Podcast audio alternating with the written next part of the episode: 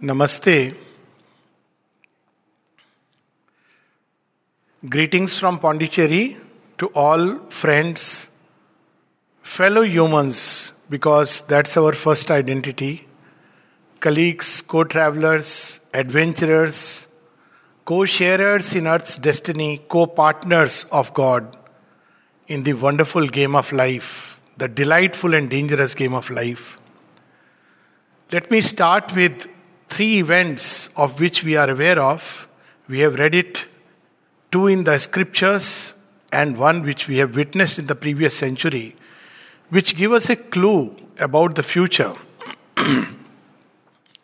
one event we know that way back, far back in time, when Lord Rama is wandering through the forest, and it seems the worlds are collapsing, Ayodhya has collapsed because of an unprecedented event.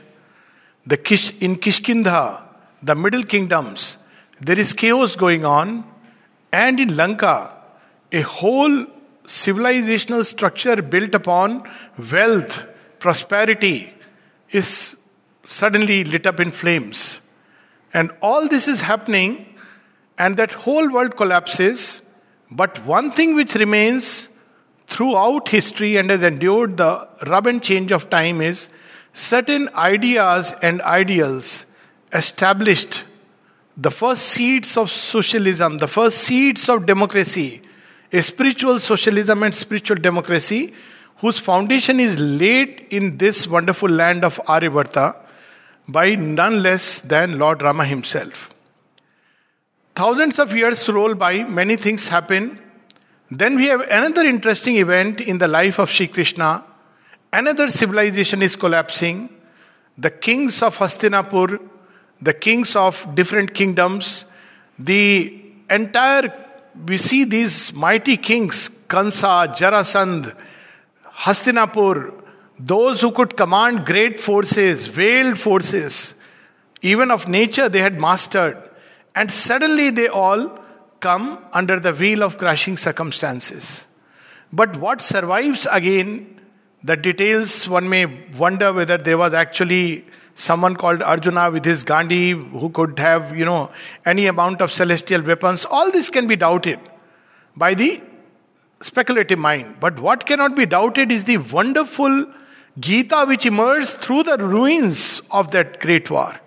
Gita which will sustain humanity during the next three or four thousand years and continues to sustain. That is the great gift which we find, which emerges out of the ruins and ashes of the great Kuru War and the establishment of India for the first time, not India then, but as Aryavart, as a kind of unified kingdom. These two events are far back in history, but there is another event of a very similar nature, which probably after thousand years we'll speak about, that in 1914 to 1920, during this period, the world was seeing another great turmoil. The First World War, which was not the end, but the beginning of Second World War actually. And then we had a much worse pandemic, Spanish flu, and all over the world there was distrust, fear, suspicion, the, uh, the depression, recession, everything was collapsing. And during that moment, like Sri Krishna on the battlefield, who did nothing and yet did everything, we see Sri Aurobindo sitting in his room and giving us glad tidings of the future. What those tidings are, they are there in Savitri, they are there in the Life Divine, in all his works. He was as if invoking the great dawn during the thick of night. We may pause a little here and wonder is it possible to know the future even before we proceed? Is it just to be taken as a belief because Sri Aurobindo has written? Yes, for those who have faith, yes, perfectly fine, but we are, you know, speaking also on a slightly academic platform. So let me touch this question Is there anything like foresight? Now, when we look at the purely material world, we can actually go back tens of thousands of years back and see that even the most material events, which seemed catastrophic, carried within themselves as if, as if, because matter in all likelihood doesn't think, but it has a consciousness, seeds of the future. And one great event which I can speak about is the birth of the moon because of Earth being hit by a meteor. the wiping out of dinosaurs, which gave rise to the possibility of enriched evolutionary journey upon earth. It's after that, during the collapse of the dinosaurian world, when earth was almost barren, we see when nature sprang back again, many, many, many, many more varieties of flora and fauna came up. These are facts of, you know, history of uh, earth evolution. So, even in material life and biological life, and there are countless examples, let me not go into that, there is as if there is something which has presaged an event, and what was happening at a given point of time would reap its rich dividends thousands and thousands of years later, which, which would come. Then again, we see with the coming of animals, animals also have a kind of instinctive awareness of foresight within their limits. You know, when the great tsunami was coming, it's well known how animals came to know about it, and uh, human beings were not aware with all our, you know, uh, great uh, capacity, science, technology. But certain animals, even certain tribals, had moved on to highlands as if they were aware that something is going to happen. And with humans, again, there is a need. Now, with animals, it is instinctive. With human beings, we have a speculative mind. And there is a reason why the speculative mind, the imaginative mind, the mind which tries to project into the future, all this is given to us because we want to know what is going to happen in the future. And naturally, when we try to do it, we do it on the basis of the observed data of the surface play and project it in the future. It may or may not be right, but this need is there. Now, can we really know? There are several things which human beings have tried in the effort to know the future from astrology and calculation and this and that. Now, all these are actually more than predictive. They are basically noticed, have a notational value. They are like, they tell us any pattern. Actually, we can study patterns and based on patterns, we can almost surmise what is going to emerge. It's just a question of, you know, studying the patterns. But there is a way that we can really know the future. There is deep within the heart of creation, if we look at the long, long history over billions of years of the evolution taking place on earth, there is something called as pragya Pragya Prasrato Purano, the wisdom, the consciousness that has gone of old, the will that is working in creation, the real idea, Sri Aurobindo used the word real idea which is sown in the depths. Now, if we ask a farmer, what is going to come out of the soil? We don't see anything. The farmer will say, Well, this is going to come out because the seed has been sown. Now, ancient Indian thought tells us that there is a seed of divinity which is sown in the soil of earth. This is a very, very beautiful, refreshing saying, and every hope can spring just from this one. Uh, it means that, uh, however worse a human being may be, individually and collectively, still because the seed of divinity is there, it is going to sprout forth. And very often, that acute worsening of outer symptoms, the acute worsening of the soil, its hardening, the whole crust uh, are like the labor pains. You know, when the when do, does the doctor know that it's time for the baby to come out? When there are labor pains. Outwardly, if you look at the mother, she will say that, well, I'm in deep pain. But she's also rejoicing. She's rejoicing because a new baby is going to come. So Sri Aurobindo, from 1914 to 1920, tuned himself. Mystics have this capacity to tune themselves to this deep wisdom which is working in nature. And if we can tune, we can know it. It's not something inaccessible. But we have to tune. We are too much caught up in surface events, therefore we cannot. And Aurobindo and the mother who had tuned themselves completely to this deep will, deep wisdom that was working in the heart of nature, right when the world was in turmoil. In 1909, just before moving to Pondicherry, Aurobindo made a very interesting prediction that a lot of revolutionary changes and turmoils are going to take place in the world. And amidst all these, India is going to become free. Now, this 1909, of course, there was turmoil. World has always some kind of turmoil uh, has been there, but from 1910 onwards, if you see the two great wars, the collapse of certain uh, groups of thought, ideative collapses, the collapse of certain systems of governance, and we see amidst all this, India actually becoming free. But he was not just confined to the freedom of India. Freedom of India is a political event, but freedom of India is also a spiritual event. And this event has a bearing on the rest of the world. India needs to be free simply because India has a mission to fulfill. And that's what Sri Aurobindo also foresaw that political freedom of India must be followed up by another kind of freedom, the true Swaraj, which means the discovery of the true self within towards which India has to show the way. So if mankind is outwardly free, everybody has, you know, freedom of speech, freedom of every kind, every thing that we need, comfort, money, everything is provided at doorstep, food is provided, let's say there is no poverty, everything.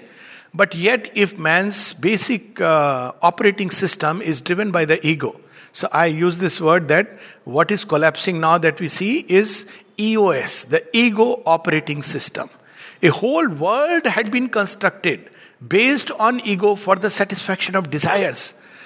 With an idea that only we need roti kapda makan, with an idea that ultimately human comfort is the ultimate aim of life. Whether it be this kind of governance, that kind of society, we could not think beyond humanity. Humanity was the ultimate. And in the bargain, in the process, we are ignoring all other creatures upon earth. So this system had to change. It is bound to change because earth is not just a human. I mean, much before human beings have come, there have been billions of, millions of creatures which have inhabited plants and trees and animals and they all have their own share in the entire ecosystem. We cannot shake one part of the chain without letting the whole system collapse. So EOS, ego operating system, had to collapse and this is what we are witnessing today. But we need not be disheartened. Actually, it is, as we have seen in the previous great revolutions and wars and pandemics, something good that is going to uh, emerge. And that's what we see Aurobindo and the mother tuning themselves have given this foresight to us. But more than this foresight, foresight is not like, okay, fine, this is going to happen. It also inspires us to act in a certain way. Because it's not enough to say, ki, okay, now something new and beautiful is going to come and we are very happy about it.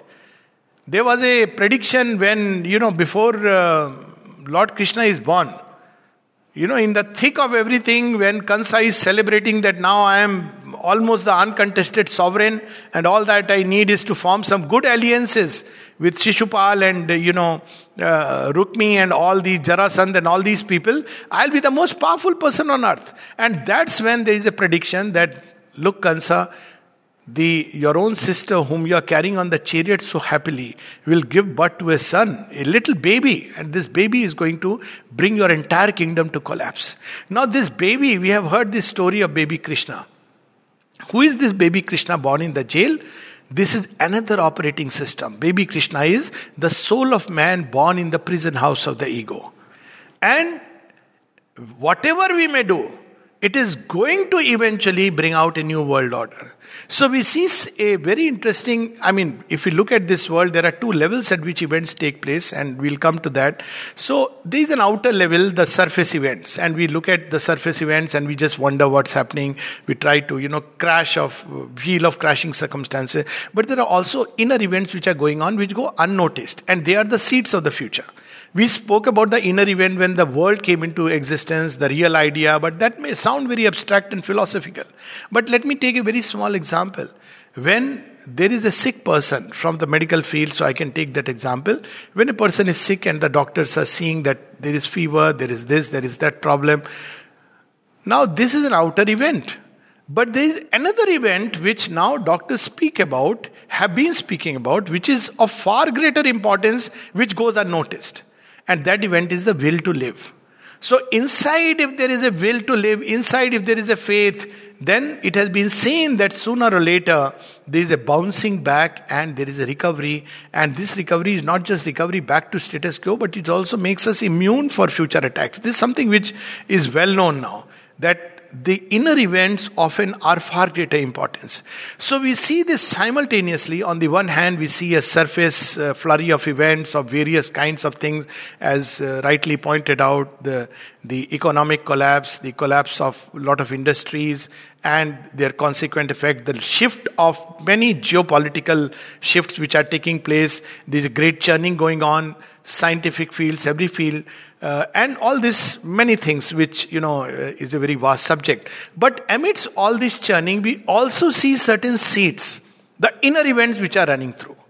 And these inner events can also, we can see that they are projecting onto the surface. For example, during these moments, to take just this virus um, epidemic, there is something very beautiful also happened. There are people, maybe few people, who reached out their hearts to those who were going through distress. It's very strange that these events suddenly bring humanity together. People who were seemingly oppressed, leading a life of nowhere, there are people who came out and they not only donated generously, they took active interest, active care to help them rehabilitate. And the process is going on. It's wonderful to link up humanity at different levels to feel the sense of humanness. There's also a rethinking going on that, well, is this the kind of life that we have been leading so far, the right life? So we see that very, very slowly, there is a shift which is beginning to take place. There have been a lot of uh, talk about it. I mean, there is, of course, all talk about the outer event, the number, the deaths, and you know uh, that we are aware of. But the inner event. Now, there has been talk, for example, that you know we we are going to have many such uh, these viruses, these pandemics. Is there a way that we can permanently block these infections? Well, there is a way. And now the shift is taking place in medicine, a shift which is long overdue, from curing outwardly the diseases to finding inner ways of rediscovering re-establishing harmony of boosting our immunity of you know developing a strong and robust healthy system so that not only this but future viruses future attacks we can get over of course this is still a small voice but often the small voice in time to come takes over the loud noises of the world which are driven still by market interests. So, this is one kind of voice which is emerging. Just like when the wars took place, we remember the two great wars. But what we don't remember is, and we must remember, is that during this period, there was an urge within nations that is there a way that we can find a checks and balancing system so that the world may not go to war again? And we see the birth of League of Nations in 1919, abortive birth, all right, but then it came back because just like a child, uh, you know, in Indian system we speak about rebirth. So League of Nations was almost like an abortive birth, and but it came back in its new avatar, the World, um, you know, United Nations organizations with many other branches. Now we again see the UNO is beginning to die because it didn't serve its purpose. It was, you know, it's it's a progress and evolution, and humanity is now looking for ways and means that they can connect, going past organizations going past institutions. Money, strangely, money is becoming so, so much internet based. This is a new kind of currency, and people don't know how to handle it. And of course, initially, like any other new thing, it, it is, uh, you know, it, it has its rogue uses. But new ways of uh, bridging the gap, the cry of change. People come together and come together for a common cause, and it doesn't matter that whether they belong to an organization or not the governments are being pressurized by by human beings and cutting across the globe. Now, rightly or wrongly is not the issue, but we see a kind of parallel system of governance which is coming up, and this parallel system of governance is as if compelling the governments to change and to shift. Now, this is something unprecedented. We see we have come a long way. In far back ancient time, there was the king, and whatever the king said was the order. Then came democracy and all these things where there was the king but chosen by the people. But once chosen, it is he who decides. Then there is a new thing which is emerging that the masses are uprising and they are beginning to play a role, a determining factor in what the governments are going to decide. So, as if the authority has shifted from the Nara to Narayana. Uh, if I put it like that, Narayana is the all inhabiting Godhead in all human beings. So it is a shift we can see like an undercurrent which is coming up. Another shift which I think is of we we are we are still not understanding its full import, but it speaks of a still deeper shift inside. Now that shift started somewhere in the previous century. In I think it was 1900, if I am not mistaken, or in the first part of the previous century, when we uh, we saw the voting rights of women being given in America. So it's not only here; all over the world, women were oppressed. But we see this uprising of women and gender equality. Now it may look like, okay, what has gender equality got to do with, uh, uh, you know, the future? It has a lot to do with future. It means a resetting of the balance from the left hand analytical kind of society where there was no place for the heart. See, women are always associated with the intuitive heart and men with the left brain analytical side and you know the left and the right brain if you want to put it that way but i prefer the head and the heart uh, so there is the shift taking place towards the heart. Humanity if we look at last few hundred years because of the kind of if we really look at the events slavery oppression murderous instincts um, mass executions general Dyer and all these things what is it? I mean heartless brutal cruelty.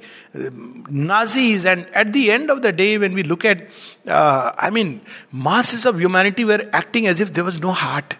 And even our modern education, since we are talking of the education, one of the things which is totally missing, I, am sure it's not in, in the esteemed institution, but totally missing. Everything is brain centered and very little heart center. It's as if humanity is uh, badly needing faith and love. What is the place uh, you know, there is a place for faith in the heart. That light is so dark. Now it has been occupied by fear.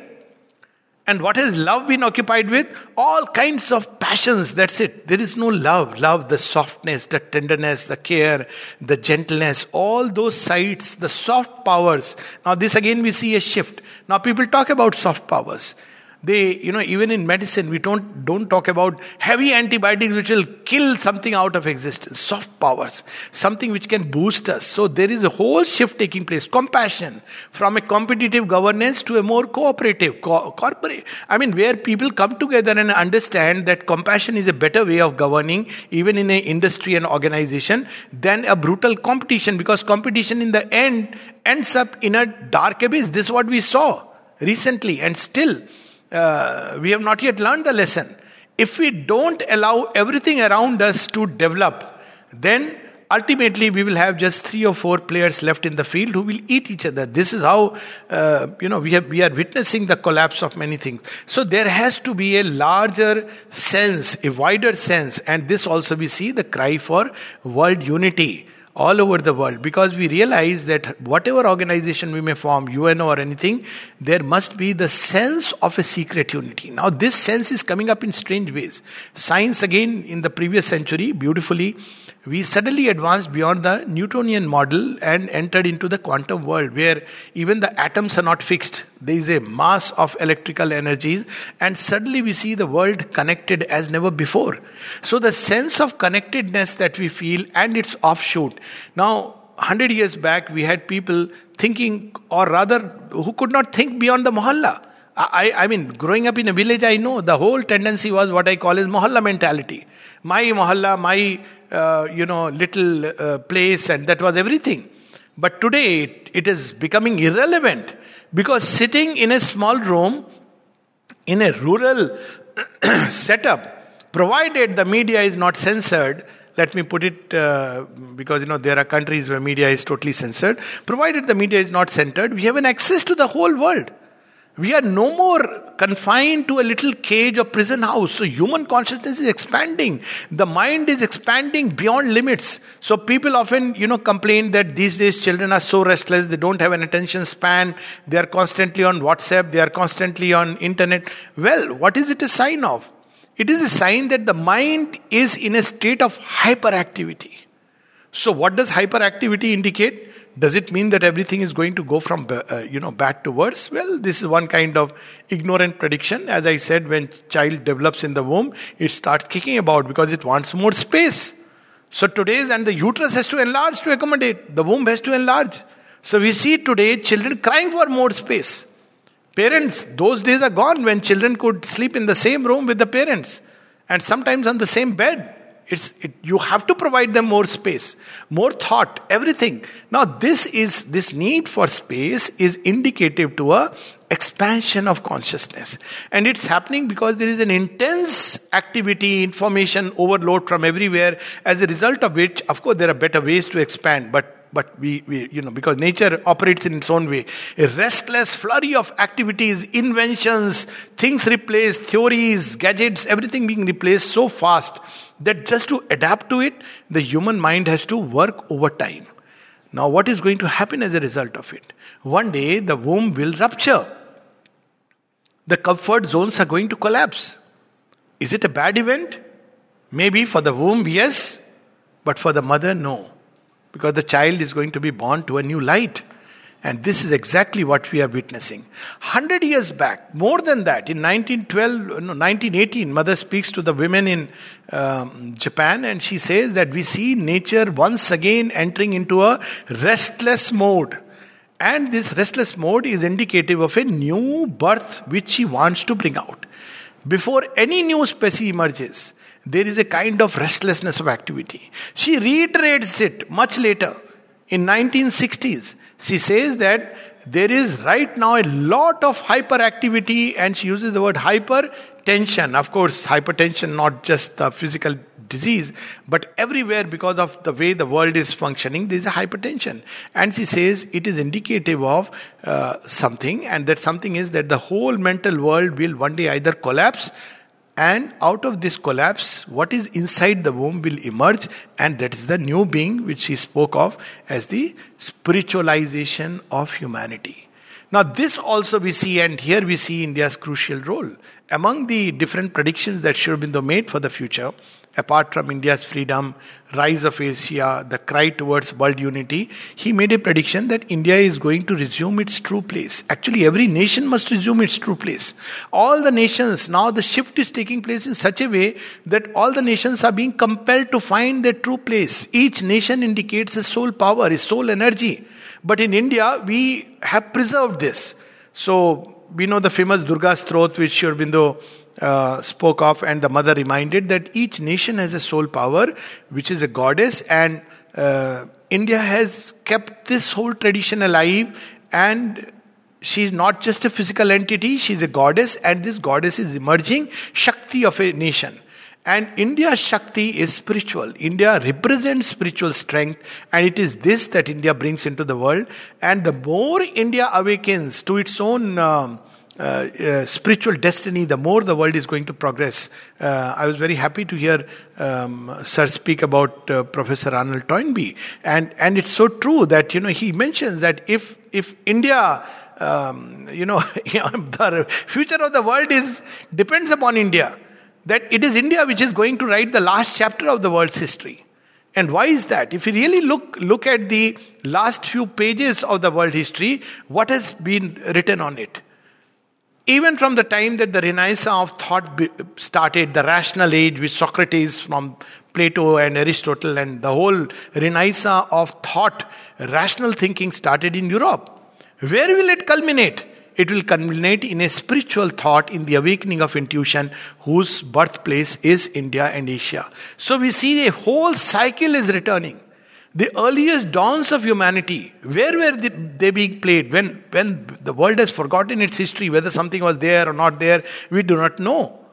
Of course, people have a tendency to say that, you know, they were primitive tribes, this, that, and so they feel that even in India, they were primitive human beings. But I feel so proud to belong to a civilization where 10,000 years back, my forefathers and ancestors and our forefathers and ancestors what were they crying? Asado ma sadgamya, tamso ma jyotirgamya, mrityor ma amritam gamya. That moment, they were thinking that there is a way that we can find to immortality and conquer death.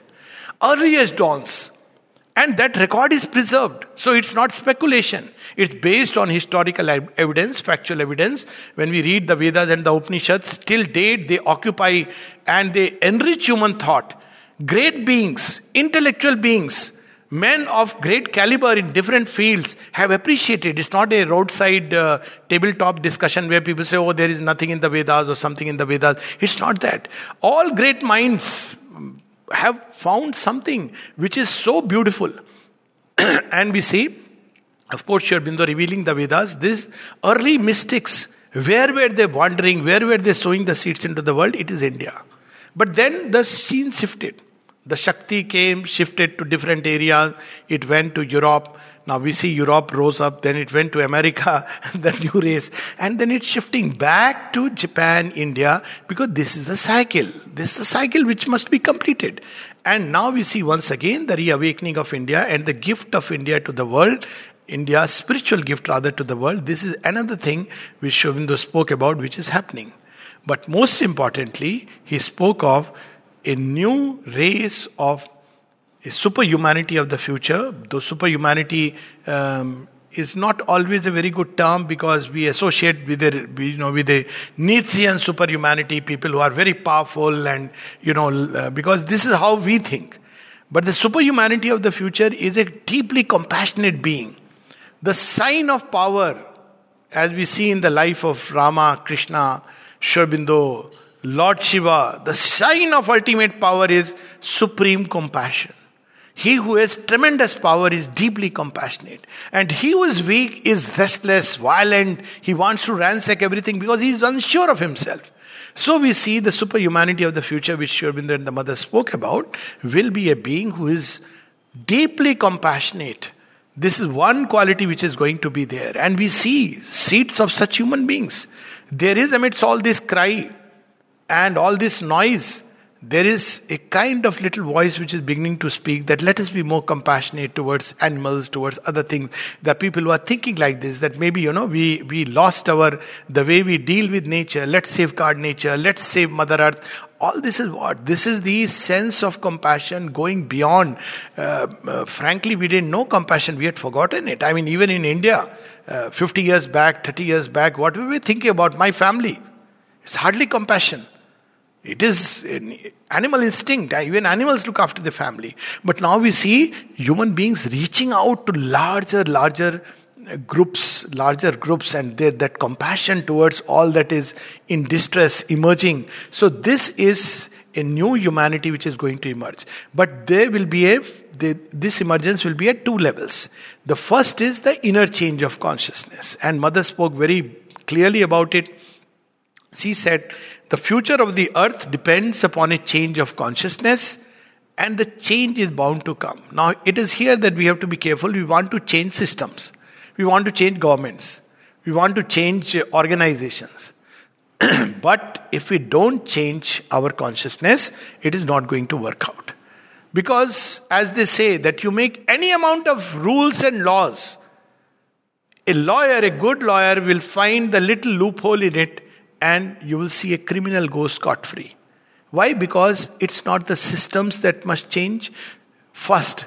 It is man who must change first, and the change of systems will be a consequence. So, Sri Aurobindo and the mother stress a lot upon, upon change of consciousness. The entire process of yoga, which they gave to world, not not just yoga as we understand today, but yoga is a change of consciousness, entering into an accelerated mode from the human ego operating system to the soul operating system, from the SOS to DOS, the divine operating system. This is human journey.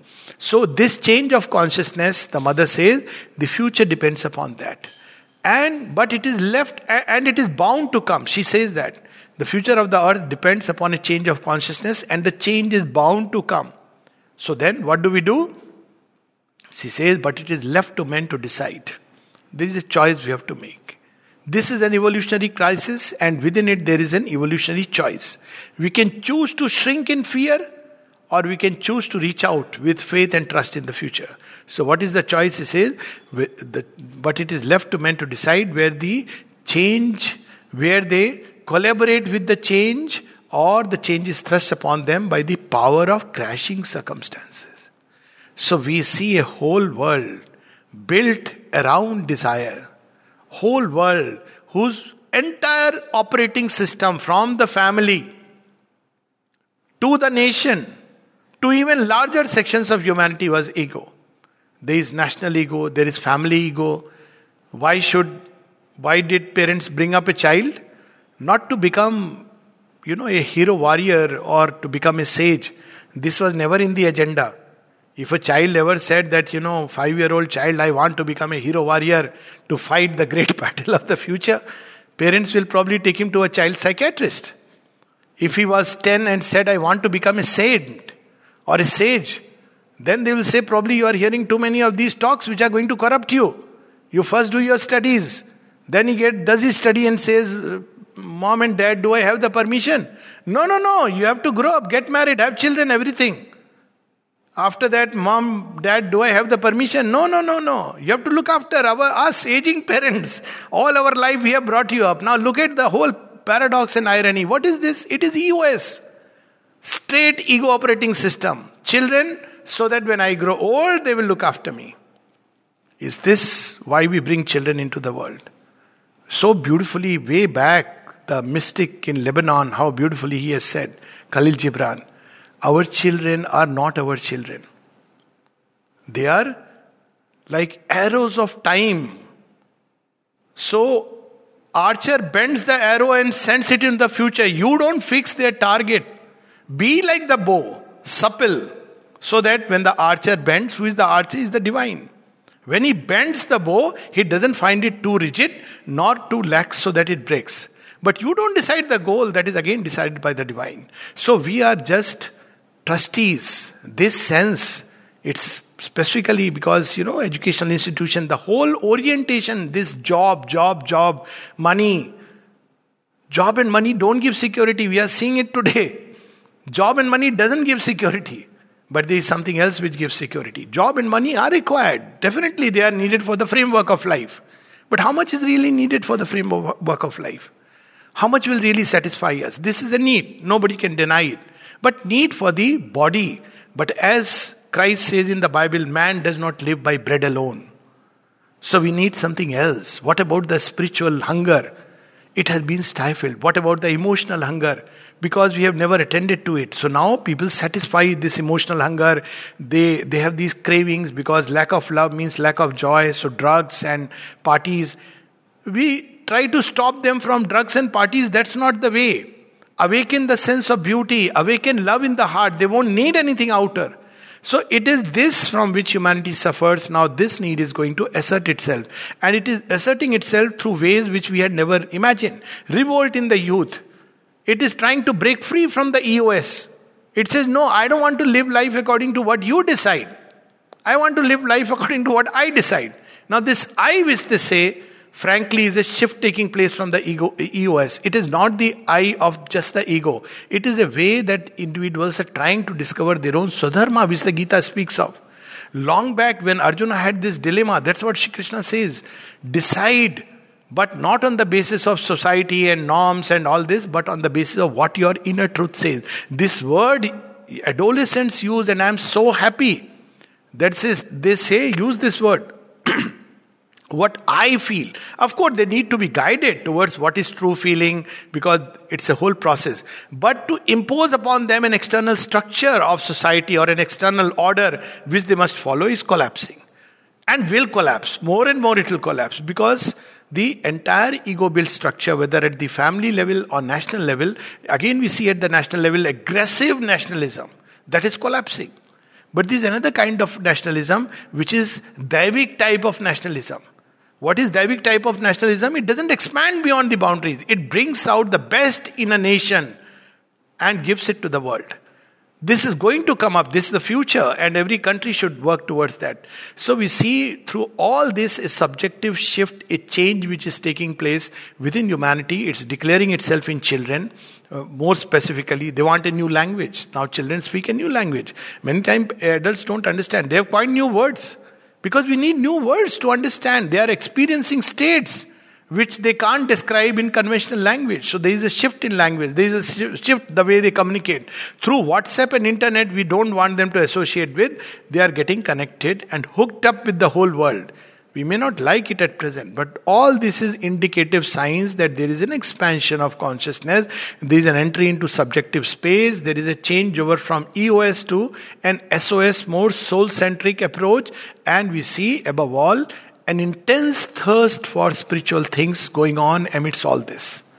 This is very evident. If we see last 100 years, more so 50 years, the number of, right now we may use the word spiritual shops, but they are not, uh, I mean, okay, they may sell products, but it's not about that. But why are people coming to all these places? Because there is a thirst. People want to know, they want to go beyond frames alternative medicine, holistic healing, even during the corona pandemic. People are compelled that, well, anyways, let me try out homeopathy, let me try out yoga asanas, let me try out pranayam. So there is a need for a holistic orientation of life. We have missed out on certain aspects and most importantly the spiritual aspect. So we see a new emergence which may take another 100 years 200 years but hopefully not through pandemics hopefully not through wars. But if we don't listen to this call this future is decided. It's not decided today. It's not decided yesterday. It's decided because Sri Aurobindo says the seed the real idea the supramental truth is sown into matter. It is bound to emerge what has gone in is going to come out. Computer parlance. What has been put in will come out. So, what we have put into human consciousness 100 years, 200 years is not the real thing. What has been put into creation, we have a wonderful phrase from the Upanishad Eko Ham Bahushyami. The one wanted to become many. Who is this one? The divine, the divine truth, Ananda, divine love, divine beauty, divine sweetness. So, this has gone into creation. The original seed of creation is expressed by these great ancient mystic writings. But this seed has to grow in the womb of darkness. Now it is going to emerge into the light. So let us prepare for this future. And this future cannot be and will not be the old future. This much we know. There is a resetting, there is an inward shift. The virus has put us inside. It is helping us to think about Mother Earth, Mother Nature, how we are dealing with everybody. And it has, it has started making us connected with people in a different way. It's no more outwardly, we cannot visit, but inwardly, reaching out of the heart to heart. So we have to now make this inward shift possible within us. And the more we have these individuals who will make this inward shift in discovery of we may not use the word soul, psychic being, terms are not important at all. But is there something deeper true? When there is all this world collapsing, when one of the things that this reminds us is when we see such collapse that look, this world we thought is so permanent. Of course, great beings have spoken about it anityam, asukham. Is there something permanent in it? That started the journey of the Buddha. That is the great teaching of the Gita. It's not in the sense of illusion. But is there something more stable that endures? Or is everything illusion? Is there a more truer love, a deeper love? Is there a joy which will endure the rub and change of time? Is there a knowledge which is not prone to error? This is the direction in which we must emerge and we must search. Because we have seen the fast changing world where everything is changing, we should shift from the temporary to the permanent, not in the sense of rejecting the world, but bringing that permanence into everything. In every field, we have to bring a knowledge which has which is unerring. We have to bring a love that does not fade away within a few years. We have to bring in a, in a joy and peace that are not dependent upon any outward circumstances. And we are so grateful to Aurobindo and the mother that they have not only um, given us this foresight, they have assured us, promised us, worked for it, and they have shown us the way by which we can move towards that. So let me just close with these few lines from Savitri. Beautiful lines. They come in Book 1, Canto 4, The Secret Knowledge, where a lot of such revelations are there. And one of them, Thus shall the masked transcendent mount his throne. Masked Transcendent is the divine, who is wearing the cape of darkness. And up till now, you are moving in darkness. But it is his throne. All of us, all the kings, ministers were trustees. Last 30 years, we are, we are being shown that nobody is infallible. Even a um, self declared God, president of a country, is in coma now. And, you know, he is God, Almighty Supreme, and everybody worshipped him. Everything was blanked out, and he is in coma. So we have this wonderful thing. I'll close with these lines. Thus shall the masked transcendent mount his throne when darkness deepens, strangling the earth's breast, and man's corporeal mind is the only lamp. As a thief's in the night shall be the covert tread of one who steps unseen into his house. A voice ill heard shall speak, the soul obey a power into mind's in a chamber steel, a stealth of God, compel the heart to bliss, and beauty conquer the resisting world. Beauty, Durga, Durga is mighty, but Durga is beautiful. That's why Mahishasur wanted to marry her. We are missing upon it. Beauty of thought, beauty of speech, beauty of feelings, beauty of actions.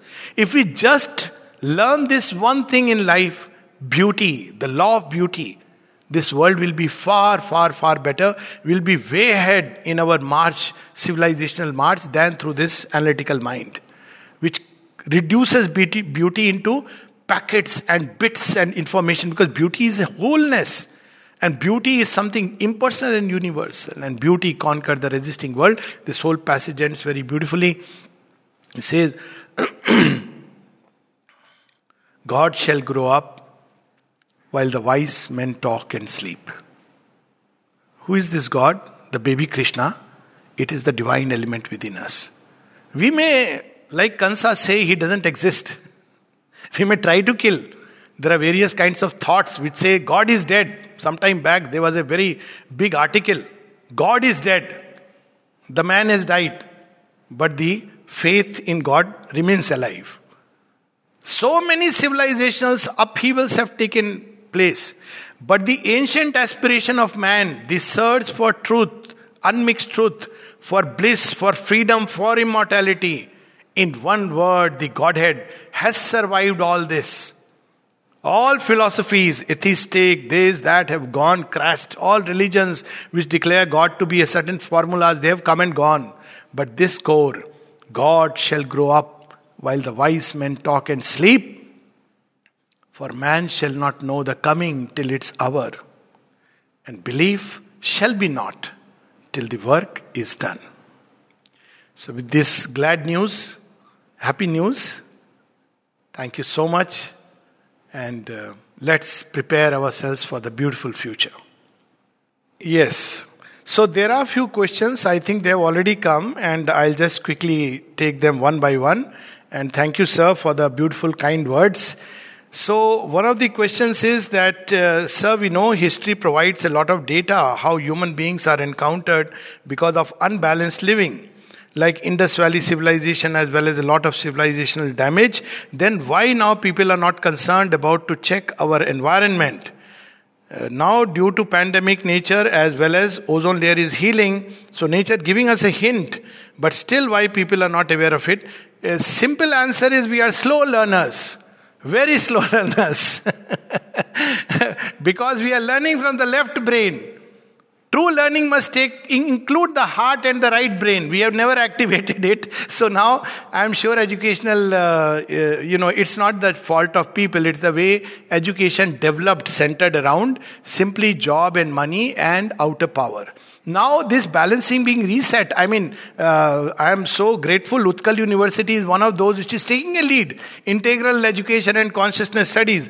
So uh, it will the change will take place uh, the, the good sign is there are people like you the questionnaire and many others who are becoming aware they are handful so let's put it like this that there are majority who are still not learning so they are learning through crashing circumstances but there are some who feel the need of change from within they may be handful but eventually it is the handful of those who took the leap who eventually uh, entered a uh, you know a new state so uh, very good. So I am just uh, going to the questions. Sir, according to new educational policy, I hope our education system is going to change. I think the change has begun already. I mean, I personally was very happy when I saw the new education system in draft in place. And trust me, it is not about politics or anything. Uh, the fact is, this new education policy, the latest one, is so much in tune with what Mother and Sri Aurobindo have spoken about, which allows freedom, flexibility, plasticity. See, the, the institutions of the future, they must allow freedom, plasticity. They cannot become very rigid structures. So this is there. It allows a kind of progress. I mean, I remember as a as a young student myself, I wanted to take up Philip uh, physics and philosophy. They said it's impossible. You take PBC or PCM, there was no way. Now it's so strange. I wish I was allowed physics, philosophy, literature along with biology and chemistry and appeared for medical college exam. But this was not allowed. But now this is being allowed. Mark system is being replaced by a more deeper intrinsic assessment. So many good things are happening. But before students are compelled to focus on marks, unfortunately, run behind marks, again, unfortunately, and compelled by parents to focus on memorizing. So, well, uh, yes, uh, everybody has to be blamed, but blaming doesn't do any good. We can blame parents, we can blame, uh, you know, educators, but the real blame is because our consciousness was not developed. We should understand that. See, it's not people are what they are because of the level of consciousness. Let me put it like this: that uh, a tiger eats a deer. Do we say that you know tiger is doing an evil thing? Tiger is a tiger, its consciousness is that. So, if we want to change things, neither blaming, criticizing, or intellectually pouring new things will help. It is the change of consciousness. And change of consciousness must come from many sides. Most importantly, individuals who must awaken to the need of a change. As individuals grow in number and come together, there will be a pressure for the change to take place. See, this uh, integral education and uh, consciousness studies in Utkal University, there are other places also, I know it has started. What is it? But the presage of a change. Was there any place like integral education and uh, consciousness studies anywhere in the world? But last 50 years, we see such changes taking place all over the world. So, this is how it will change. Nations, including India, are growing with their arsenals. How do you see in the context of vision of spiritual humanity? Yes, this is a very great danger, and uh, without a doubt, that the more arsenals we grow, the more dangerous it is. Definitely, there is a tendency to push them. So, there is a race going on right now. Unfortunately, it is because of the mistrust. You can't help it. Now, you see, in, in the uh, Mahabharata, what does uh, Shri Krishna advise Arjuna? You get Pashupatastra. Why? Because there are opponents who have Brahmastra. So, unfortunately, it has entered into a race because there are human beings who do have very dangerous weapons, and it will be ill advised at this juncture. See, even Japan, which has a military only for defense, has to ensure that they are not hit. So, it is very unfortunate, but let us uh, trust the future that eventually human consciousness will reach a point faster before some jokers blow out the world. So, this is what we can say. It is not a good thing to enter into arms race, but definitely a country must have enough to defend itself against all kinds of eventualities. And I think in that sense, India, as far as I know, I am from an Air Force background. So this much I know that it is its defense system is more rooted towards defending itself, not towards territorial aggression. And that is something which every country must have. But there are nations which have gone towards aggression and they have you know multiplied their arsenals. But I'm sure under a growing pressure of a change within within those countries, who will change these governments? The it is the responsibility of their own population, the people, to tell them that look, it's fine that you, you need to develop weapons to safeguard us, but you can't divert the entire money towards that there is something else which is also needed. And when this cry will come, this cry is beginning to come, and I am not going to focus into uh, the details about it because some of these are uh, very classified information. But I must say that this cry is coming up in countries. There is a great discontent, disconnect between the governments and the people. And we must learn to distinguish that there are governments which are taking decisions to for various reasons and the people who want something else Again, we need right now a strong defense system in today's world. But at the same time, we need this raising of voices that look, we also need other things, not just roti kapda makan, but a growth of consciousness. Let us invest in that. So this cry is beginning. Back to Vedas, a famous line by Swami Dayanand. Should Vedas should be added in our second curriculum? Uh, Vedas are not a book. Sounds very strange. Vedas is comes from the root with knowledge. What is Vidya? Oneness. So Vedas have given us seeds that what is the truth about creation, what is the truth about world. It has given us the greatest power, empowerment that in everything there is the uh, seed of divinity. The divine consciousness is in everything. And I think if we pick up that and then start leading our life so children from childhood should be should grow up with this idea of divinity inside. And one of the ideas about this divinity is very beautifully i mean today some friend of mine gave me a very a very interesting uh, mail correspondence. So uh, i had uh, you know written that um, uh, I mean, I had shared there are people who have a problem and how to bring up children and all this because you know children are exposed to many influences, all kinds of influences. So what should be done? So uh, she said something very beautiful. She said, "See, you can't stop all these influences. You can't monitor all this. But what you can do is to teach the child that look, try to connect to your heart and know what's." Telling you there about what is right and wrong. And if we develop this without bringing the mental concepts, and I said the sense of beauty, children tomorrow will reject whatever is untrue. So Vedas are in the heart of human beings.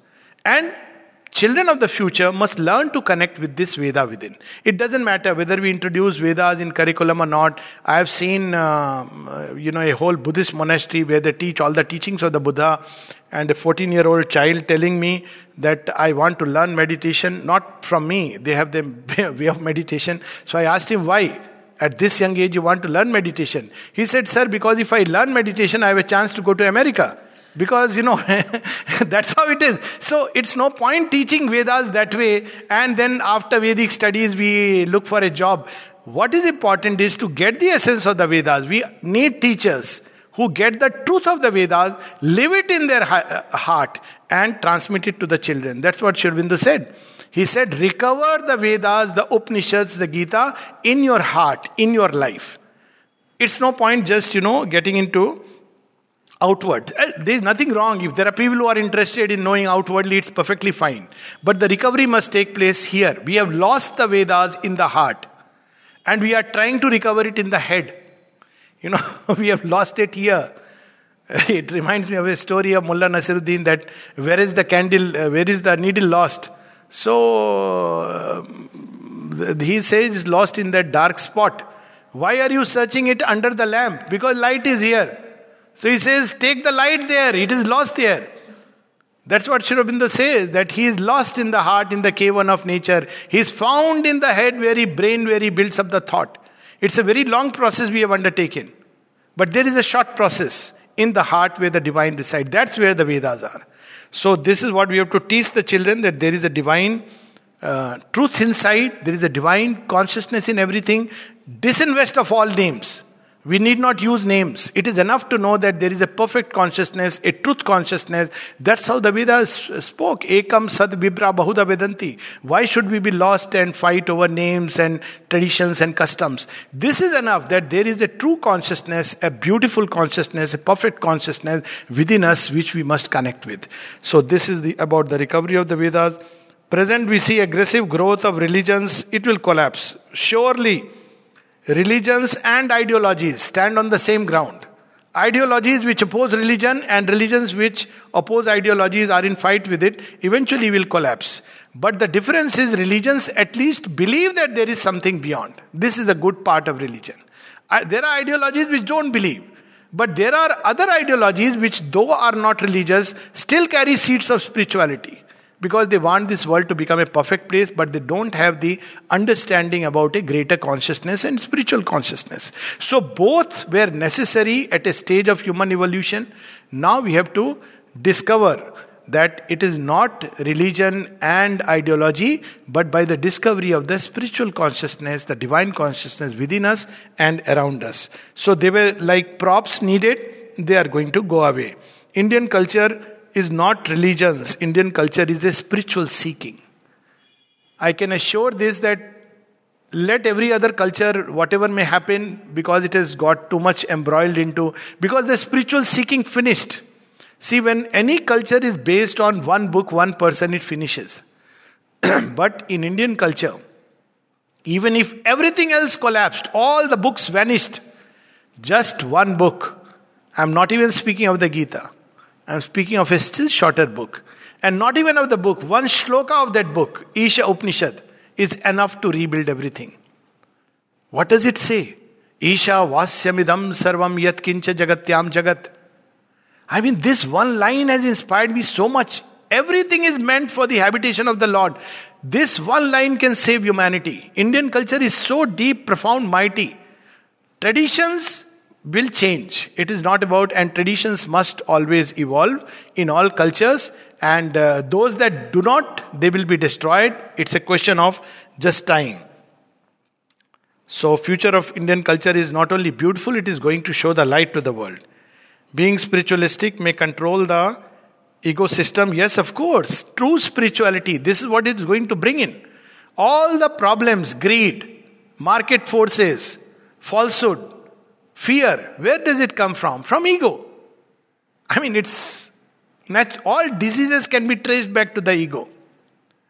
So, what is the corrective? The soul operating system. Now, we have in between a sattvic ego which people try to create a balance. But sattvic ego is always precarious. So, we must bring in the spiritual element that is the real cure.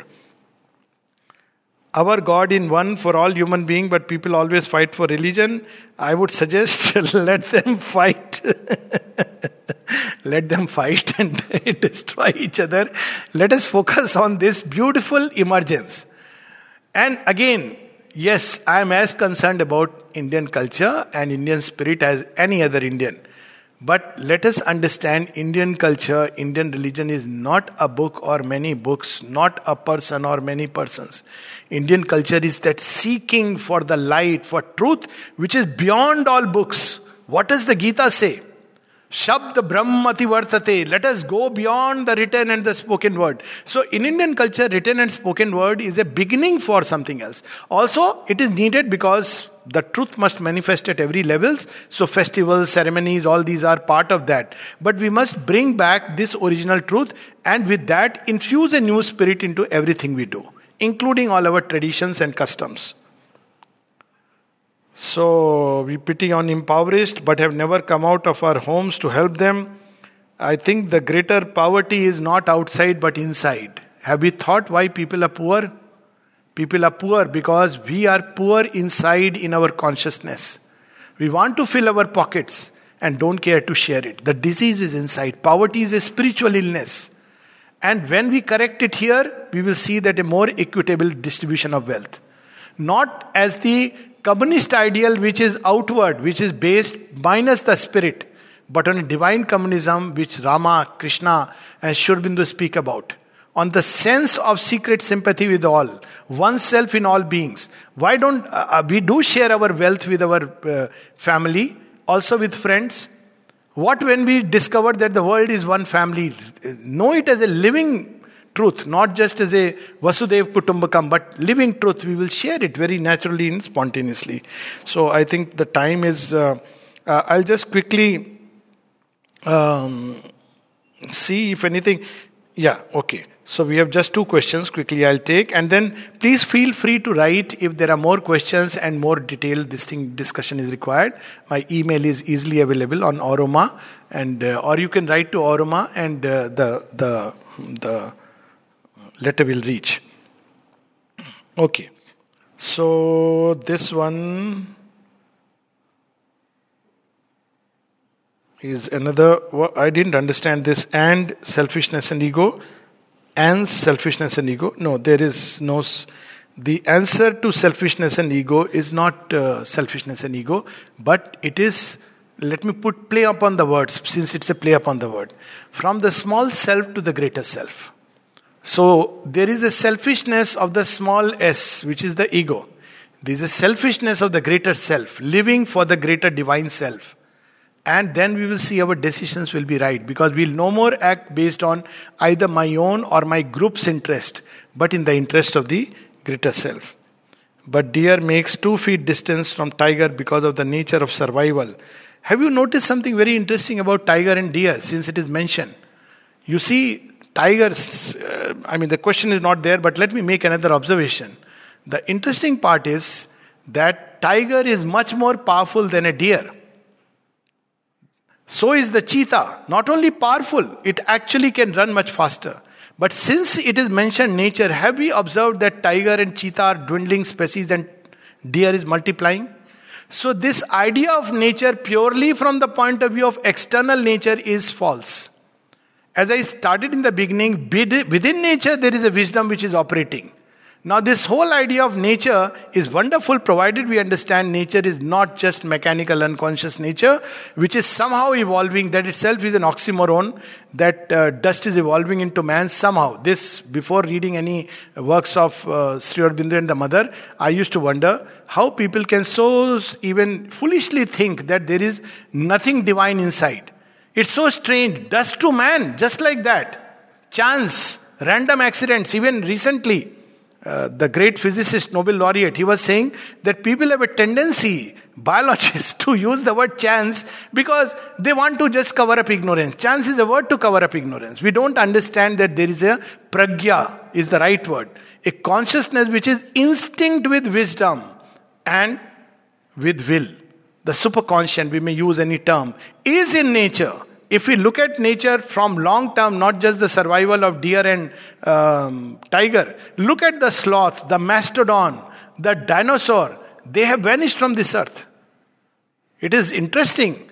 Species, human beings who fought with each other, Neanderthals, the uh, Australopithecus, Cro Magnon, they all vanished to give birth to a humanity today that we can think, want to plan, we all sit together in a common aspiration. This is the result of nine subspecies vanishing. So, this is how we have to look at nature in its totality. And finally, is eating non veg decides that we are merciless? No, no, no, please. beautiful question. It is not a silly question. Hitler was pure vegetarian. I think if, if this explains, gives answer.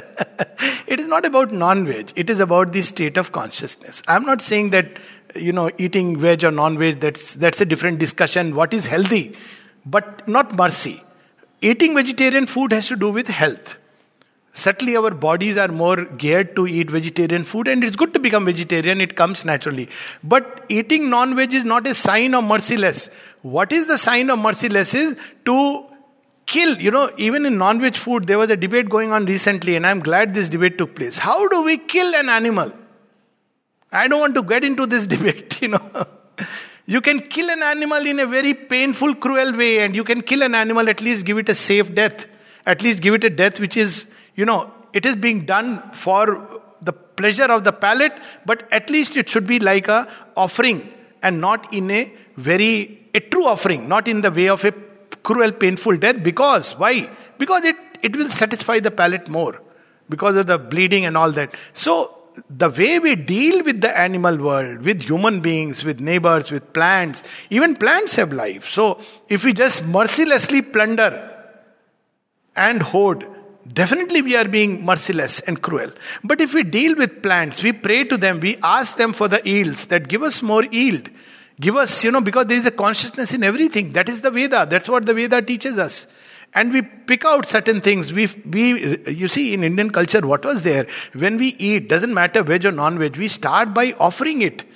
Offering it to whom? To the one divine consciousness from whom everything has come.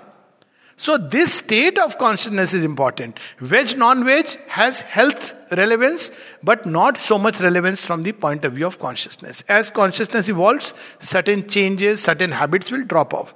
But if we are eating with greed, if we are destroying with impunity, whether it be plant life or whether it be animal life, we are being cruel and merciless. Not only towards animals, towards plant, we can be merciless.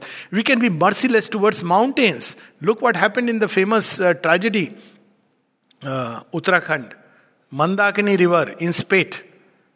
And I had written a whole article, Kedarnath, everything was drowned that time. What we were doing? We were cutting mountains as if they are non living beings. So we were cutting mountains and making houses there. Like we have wounds on the body. So one day the mountain decided to heal itself. There were cascades, houses fell. And who cleansed?